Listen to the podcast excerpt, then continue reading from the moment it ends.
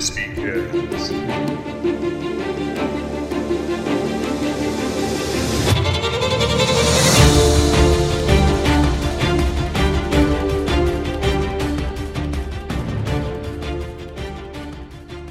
Welcome back to the Crispy Cast uh, with your number one co-host Christopher Bernard of the Crispy Cast. Here, joined with me today, as per usual, The projectionist, Jody Cameron.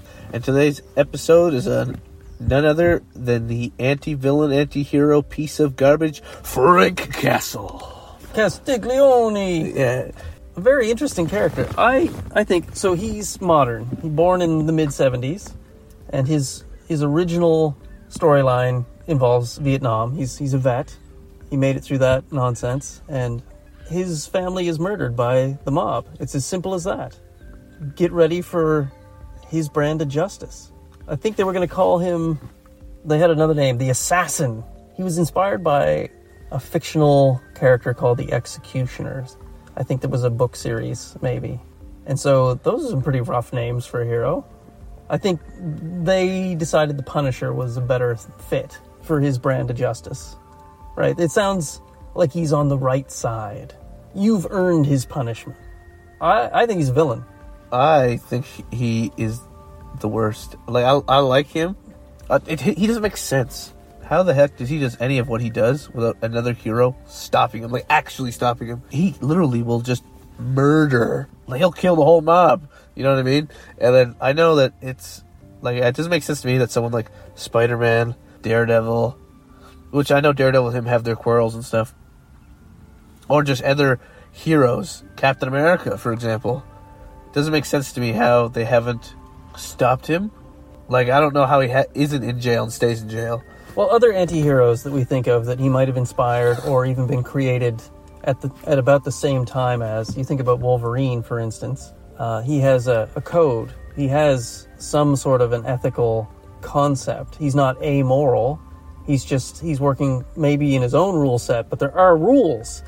With the Punisher, it seems like okay, so you you have a character who's who's driven solely by vengeance, and even after potentially killing the exact people who who caused his grief, he's not done. If if you, if, you, if you're bad, you're done. So he, it's like he has this insatiable appetite for revenge. He is a villain.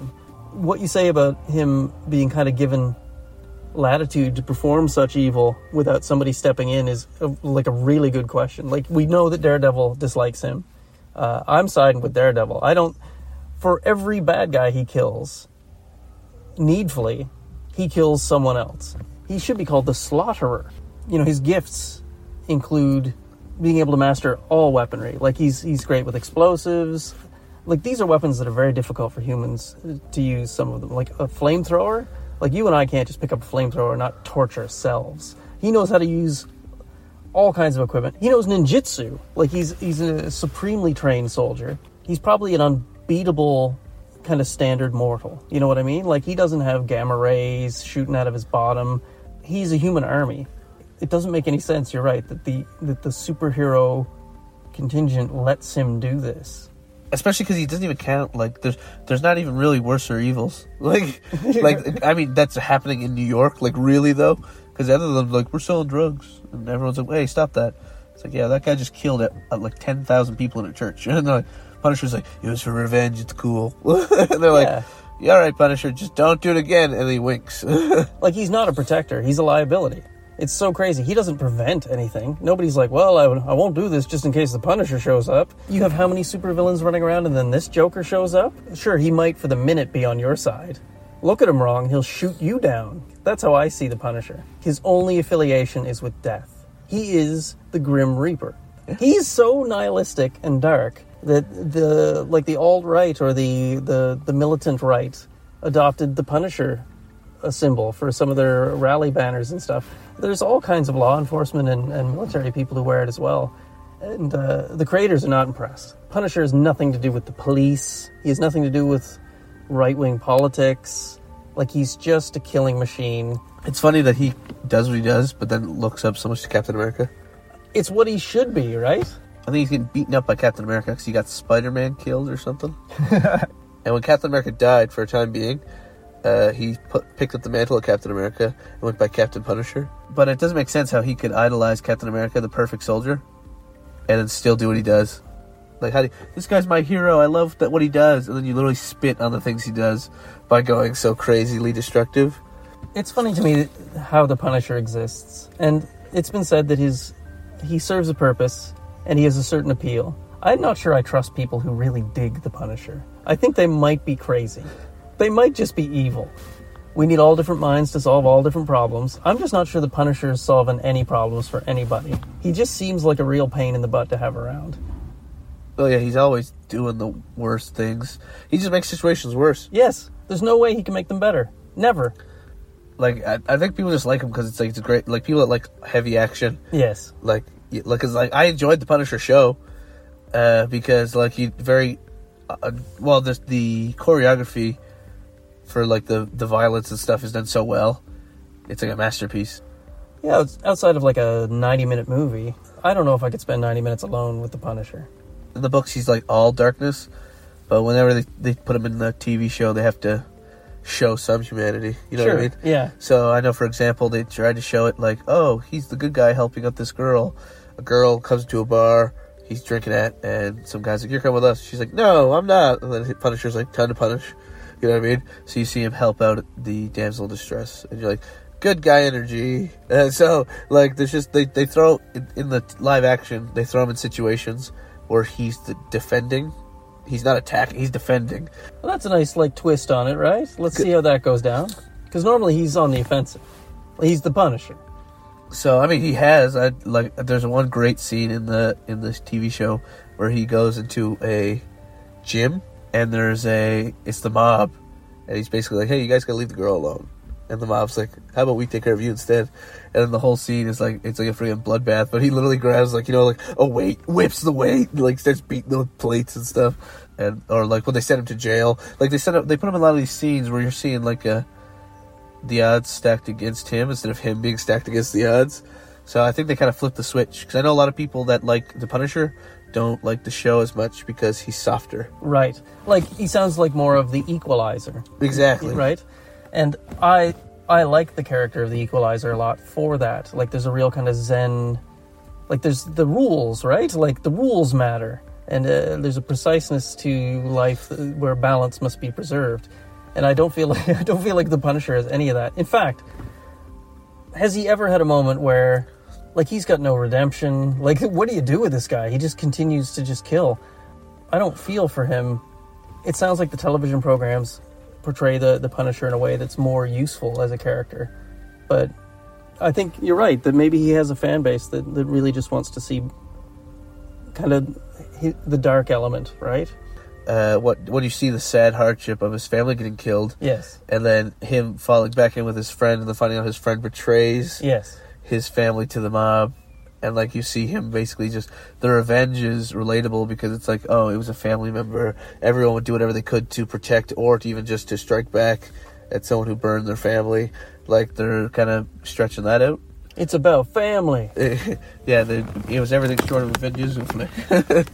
so he's everything's black and white to Frank Castle. It's good or it's bad, and he's gonna punish the bad.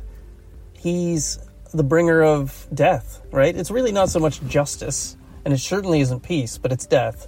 And maybe that's why he scares the pants off me. You know, we, we all have this fear of death. He's death personified. He's a, he's the human version of kind of like unfeeling death, and he's gonna he can rain it right down on you.